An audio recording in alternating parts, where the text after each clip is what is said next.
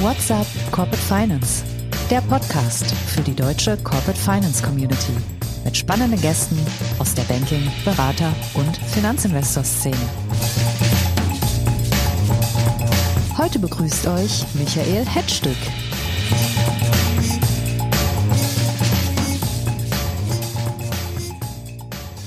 Hallo und herzlich willkommen zu What's up Corporate Finance. In einer Podcast-Folge Anfang März hat Bastian Frien hier mit einem Experten darüber gesprochen, dass wir bei Trade Finance möglicherweise vor einer digitalen Revolution stehen, die einem Finanzierungsinstrument aus dem Mittelalter, nämlich dem Wechsel, in digitaler Form zu einer Renaissance verhelfen könnte. Das Ende dieser Geschichte blieb damals offen, aber heute können wir sie für euch zu Ende erzählen, denn die entscheidende Sache ist tatsächlich passiert.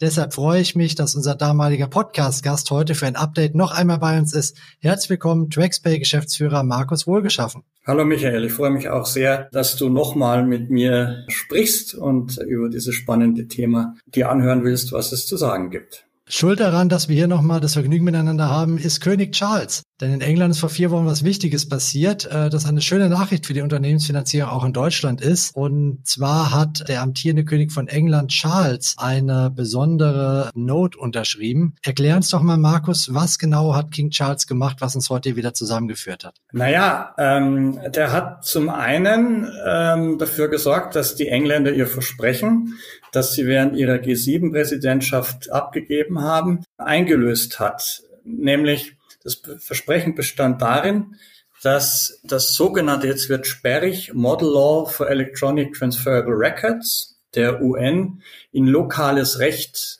übergeleitet wird. Und das hat er getan, indem er das entsprechende Gesetz, dieses Electronic Trade Documents Act, unterzeichnet hat. Und am 20. September ist es in Kraft getreten. Was genau besagt denn dieser Electronic Trade Documents Act? Es ist eigentlich ganz einfach. Es stellt sicher, dass die digitale Ausfertigung einer bestimmten Liste von Dokumenten, die im Handel verwendet werden und bestimmte Kriterien erfüllen, die gleiche Rechtswirkung haben wie deren papierhafte Versionen. Ganz konkret geht es dabei um die sogenannten negoziierbaren Dokumente. Da musst du uns jetzt gerade mal auf die Sprünge nehmen. Dass es nicht immer praktisch ist, dass nur Papier Rechtsgültigkeit hat, verstehe ich. Das kenne ich aus der Stadtverwaltung. Wie genau sind denn die Vorteile bei diesen negoziierbaren äh, Papieren und äh, was genau unterscheidet die eigentlich von den nicht negoziierbaren Papieren? Ja, also negoziierbare Dokumente sind sogenannte, es tut mir leid, das ist juristisch, Juristendeutsch, geborene, also Kraftgesetz entstehende Orderpapiere, welche durch Einigung Indossament und Übergabe übertragen werden. Im Gegensatz zu den nicht negoziierbaren Dokumenten wie Handelsrechnungen müssen demnach keine separaten privatrechtlichen Verträge für die Übertragung von Ansprüchen aus dem Dokument verwendet werden. Diese negoziierbaren Dokumente sind der Orderlagerschein, das Konnoissement und der Wechsel und von dem soll noch gesondert die Rede sein. Das heißt, ich kann praktisch Handelsströme oder, oder Handelstransaktionen einfacher abwickeln und dadurch natürlich auch hinten raus eine Finanzierung deutlich schneller und effizienter in digitaler Form abwickeln, als es bis jetzt noch der Fall ist. Ganz korrekt. Was bedeutet es denn jetzt ganz konkret für Deutschland? Hat dieses Gesetz aus England auch eine Wirkung auf Deutschland? Das würde ich äh, sehr stark voraussetzen und annehmen. Denn Deutschland ist eine der führenden Handelsnationen und hat entsprechend internationale Wertschöpfung in seiner DNA. Die globale Pandemie und die äh, gleichzeitigen geopolitischen Störungen der Lieferketten haben letztendlich die Notwendigkeit des Einsatzes digitaler Technologien verdeutlicht. Laut der Internationalen Schifffahrtskammer, wirklich, ähm, befördert die Schifffahrtindustrie rund 90 Prozent des Welthandels. 80 bis 90 Prozent der Beförderungsverträge wiederum unterliegen englischen Recht. Ich setze noch eins drauf mit Zahlen. McKinsey hat in einer Studie vom Oktober letzten Jahres herausgefunden, dass die Dokumentation einer einzigen Sendung bis zu 50 Blatt Papier erfordert und diese werden dann mit bis zu 30 verschiedenen Beteiligten ausgetauscht. Und alle guten Dinge sind drei. Noch äh, eine interessante Zahl. Die Internationale Handelskammer geht davon aus, dass der papierlose Handel in den G7-Ländern bis 2026 zusätzliche Exporte in Höhe von knapp 270 Milliarden Dollar ermöglichen könnte. Also neben diesen quantitativen Effekten gibt es natürlich noch qualitative Vorteile, nämlich Digitale Dokumente können nur sehr schwer gefälscht werden oder überhaupt verloren gehen. Und die Übertragung benötigt nur ganz wenig Zeit, logischerweise. Ne? Innerhalb von Millisekunden ist ein elektronisches Dokument übertragen. Und zusätzliche Informationen können ebenfalls an dieses Dokument drangehängt werden. Zum Beispiel von IoT-Geräten, also von Internet of Things-Geräten, wo zum Beispiel die Lokation einer Ware ständig überwacht wird und deren Zustand. Und all das kann entsprechend zu dem digitalen Wechsel, zu dem digitalen negozierbaren Instrument hinzugefügt werden. Super, jetzt fällt bei mir der Groschen. Ähm, das heißt, so gut wie jeder Container, der weltweit unterwegs ist, äh, unterliegt letztlich einer Abwicklung englischem Recht. Und äh, hinter jedem einzelnen Container oder jeder einzelnen Handelstransaktion liegen Dutzende Papiere. Das ändert sich jetzt. Da fragt man sich natürlich, warum erst jetzt? Aber das ist eine müßige Diskussion. Fragen wir doch mal ganz konkret, was bedeutet es jetzt für die Finanzierung, die auf der Basis von Handelsverträgen oder Lieferkettenfinanzierung stattfindet? Was wird da jetzt möglich, was vorher nicht möglich war? Naja, primär freuen sich die Treasurer drüber. Ne? Und äh, also die Corporate Treasurer. Und ganz kurz gesagt erhalten die Treasurer die strukturelle Freiheit,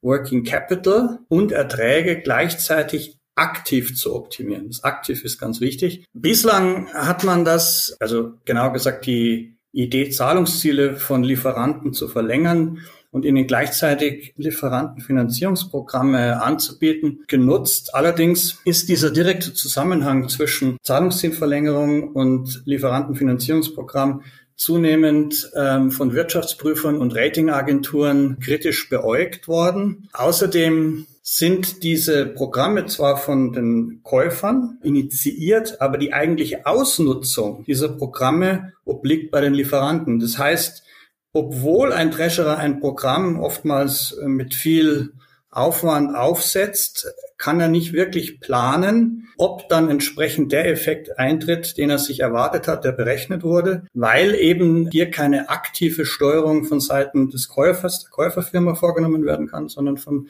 ähm, dessen Lieferanten. Und anders ist es allerdings, wenn der Wechsel als ein Zahlungsinstrument eingesetzt werden kann. Das ist nämlich eine Besonderheit von diesem negoziierbaren Instrument, dass es sowohl ein Zahlungsinstrument ist, als auch ein Finanzierungsinstrument. Und ähm, durch die Verwendung beziehungsweise durch die Bezahlung einer Rechnung durch einen Wechsel bekommt die Firma, die Käuferfirma die Möglichkeit, aktiv die Days Payables Outstanding, also die Zahlungsziele, aktiv zu verlängern, ohne dass bestehende Lieferverträge geändert werden müssten. Außerdem sind die bestehenden Supply Chain Finance Lösungen sowohl auf der Einkaufs- wie auf der Verkaufsseite aufgrund ihrer rechtlichen Voraussetzungen in einigen Ländern und bei den sogenannten Longtail Suppliern, also den kleinen und mittelgroßen Unternehmen, an ihre Grenzen gestoßen. Beziehungsweise lohnen die sich erst, wenn bestimmte Mindestvolumina abgewickelt werden. Mindestvolumina heißt mindest zweistellige Umsatzbillionen. Und jeder, der auch Erfahrung mit Cross-Border Factoring gesammelt hat, weiß, wie komplex solche Strukturen sind, beziehungsweise wie schnell sie, wie gesagt, an ihre Grenzen stoßen. Zusammenfassend könnte man sagen, dass diese bestehenden Instrumente der Lieferkettenfinanzierung meist sehr komplexe Spezialwerkzeuge sind. Der Wechsel ist dagegen das Schweizer Messer für die Finanzierung des internationalen Handels. Und der wird jetzt möglich durch diesen von Prinz Charles unterzeichneten Act. Ganz genau. Sprechen wir da über Standardisierung? Absolut. Was ja bei Digitalisierung meistens der Fall ist?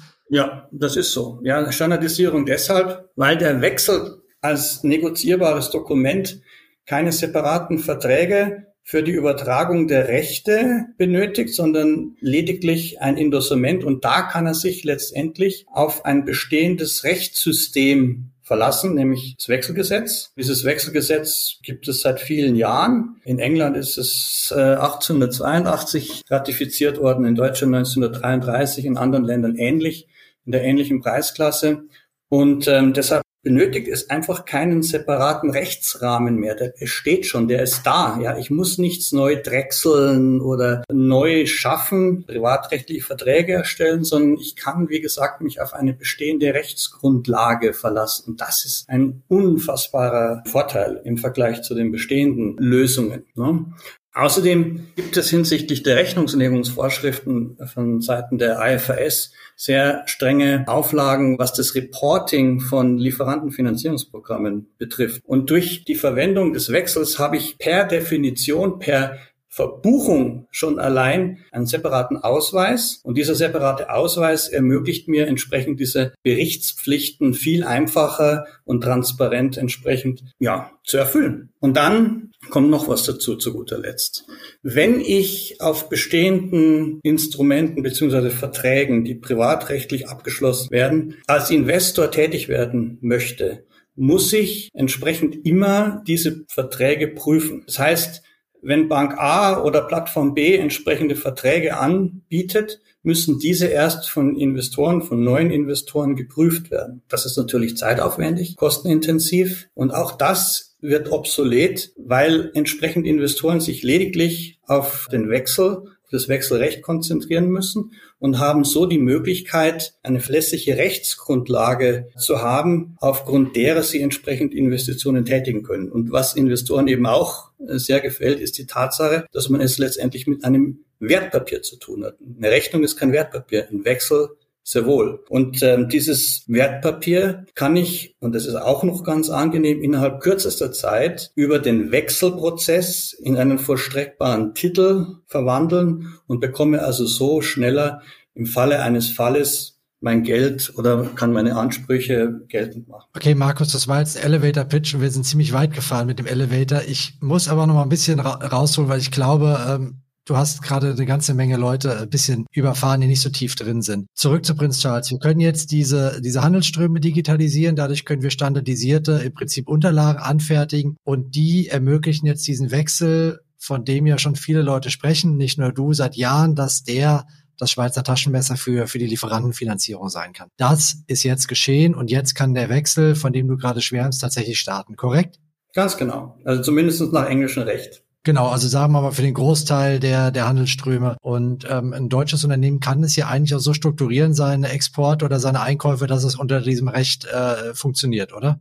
Absolut. Der Wechsel kann unabhängig vom zugrunde liegenden Liefer- oder Einkaufsvertrag abgeschlossen werden, verwendet werden. Lediglich der Wechsel Ankaufsrahmenvertrag wird höchstwahrscheinlich nach englischem Recht auch abgeschlossen werden, aber im Zuge von Trade Finance Verträgen, Finanzierungsverträgen ist es äh, übliche Praxis. 60 Prozent von Trade Finance Verträgen unterliegen auch englischem Recht. Also von daher gibt es überhaupt kein Problem damit. Dann stellt sich natürlich noch die Frage, sind die Anbieter dieses digitalen Wechsels wie TraxPay schon lieferfähig? Könnte jetzt im Prinzip schon Treasurer dieses Produkt anbieten? Jawohl, ganz einfach. Wir sind fertig. Wir haben nur darauf gewartet, dass äh, entsprechend der Wechsel bzw. das Electronic Trade Documents Act ratifiziert wird. Nach englischem Recht können wir also voll digital Wechsel anbieten. Gemäß dem Electronic Trade Documents Act muss alles, was digital erstellt wird, jederzeit auch papierhaft physisch verwendet werden können, also ausgedruckt werden können. Auch diese Technologie haben wir in unserem Angebot integriert, sodass heute schon sogar Wechsel nach deutschem Recht erstellt werden könnten.